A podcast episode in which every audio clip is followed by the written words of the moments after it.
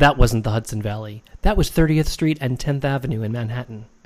Actually, that could be anywhere in New York. The entire city has been under construction for the last decade. It's exhausting. You'd think it'd just be during business hours. We'll be on a conference call at work and repeatedly go on mute because of the construction across the street. But if you also live like we have by Hudson Yards, they do construction 24 7. The windows are thick, but go outside to walk Nora and you're hit by a cacophony of noise. It's maddening. I'm Matt Zucker, and this is Cidiot, learning to live and love life in the Hudson Valley. While other episodes have focused on what we see, what we do, where we go, and what we eat, this episode is all about what we hear. I've lived in Manhattan for 27 years, since my first months out of college. You'd think you'd get used to the sirens, the alarms, the construction, the yelling, the foul language. And you kinda do. The thing is, as you start to experience other places, including the country and upstate, you sense the difference more clearly. You notice how you feel.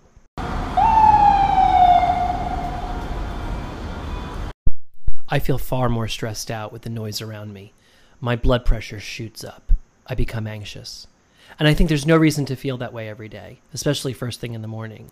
This is the sound of a cleaning truck outside Friedman's where I go for breakfast on 10th Avenue in the city once a week. It's 7:30 a.m. and I'm barely awake, and I have to experience this.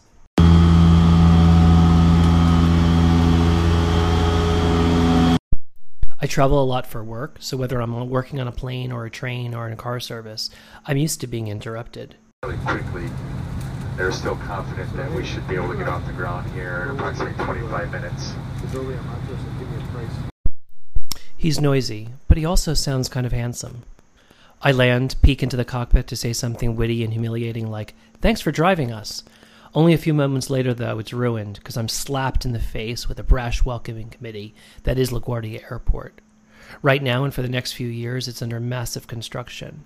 If you unluckily land in Terminal B to find your Uber, Lyft, or car pickup home, you are led a quarter of a mile to a garage, which is an assault on your senses, with rows of traffic and activity at any hour of the day. This was 10 p.m. on a weeknight.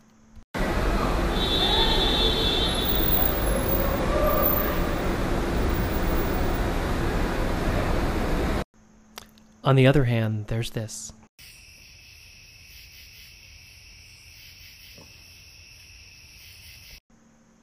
That's our garden on a summer night. You can hear the cicadas. Now, I won't pretend it's always this charming. In the winter, we can often hear coyotes call, which is creepy and freaks Nora out. I also get a giggle out of some sounds, like the donkeys next door when they bray, or a goat across the street bleat. Yes, bleat. That's what it's called. Our stream also makes a bit of sound, which is amazing as you fall asleep and it runs. Remember, it's not all rural farmland here, though.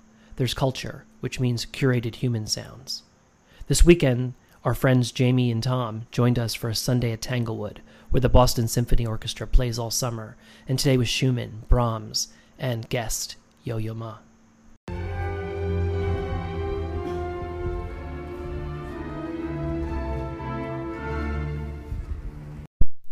I won't lie and tell you it's totally tranquil. There are storms in which the thunder and lightning can be scary. You wonder if a tree near your house will get hit. Last month we heard the snap, and a neighbor's tree, tree took out his roof. But usually the rain is amazing, and the drops hitting your roof soothe your soul.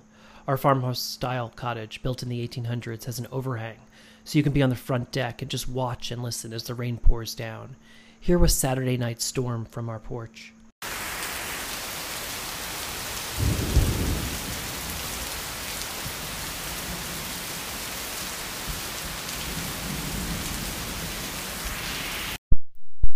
Sounds are all around us. We live near a main state road, and every day we hear in the background the rush of traffic.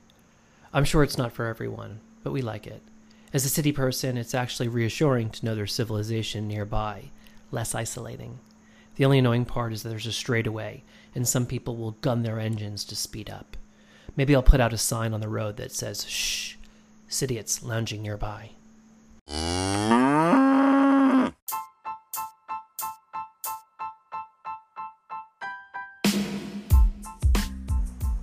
Cidiot is produced by Matt Zucker with sound design by Nora Ephron. Visit cidiot.com for links to gear, to donate, or for more on the series. Please rate and review Cidiot in the Apple Podcast Store. It helps people find us. Thanks for listening. Come visit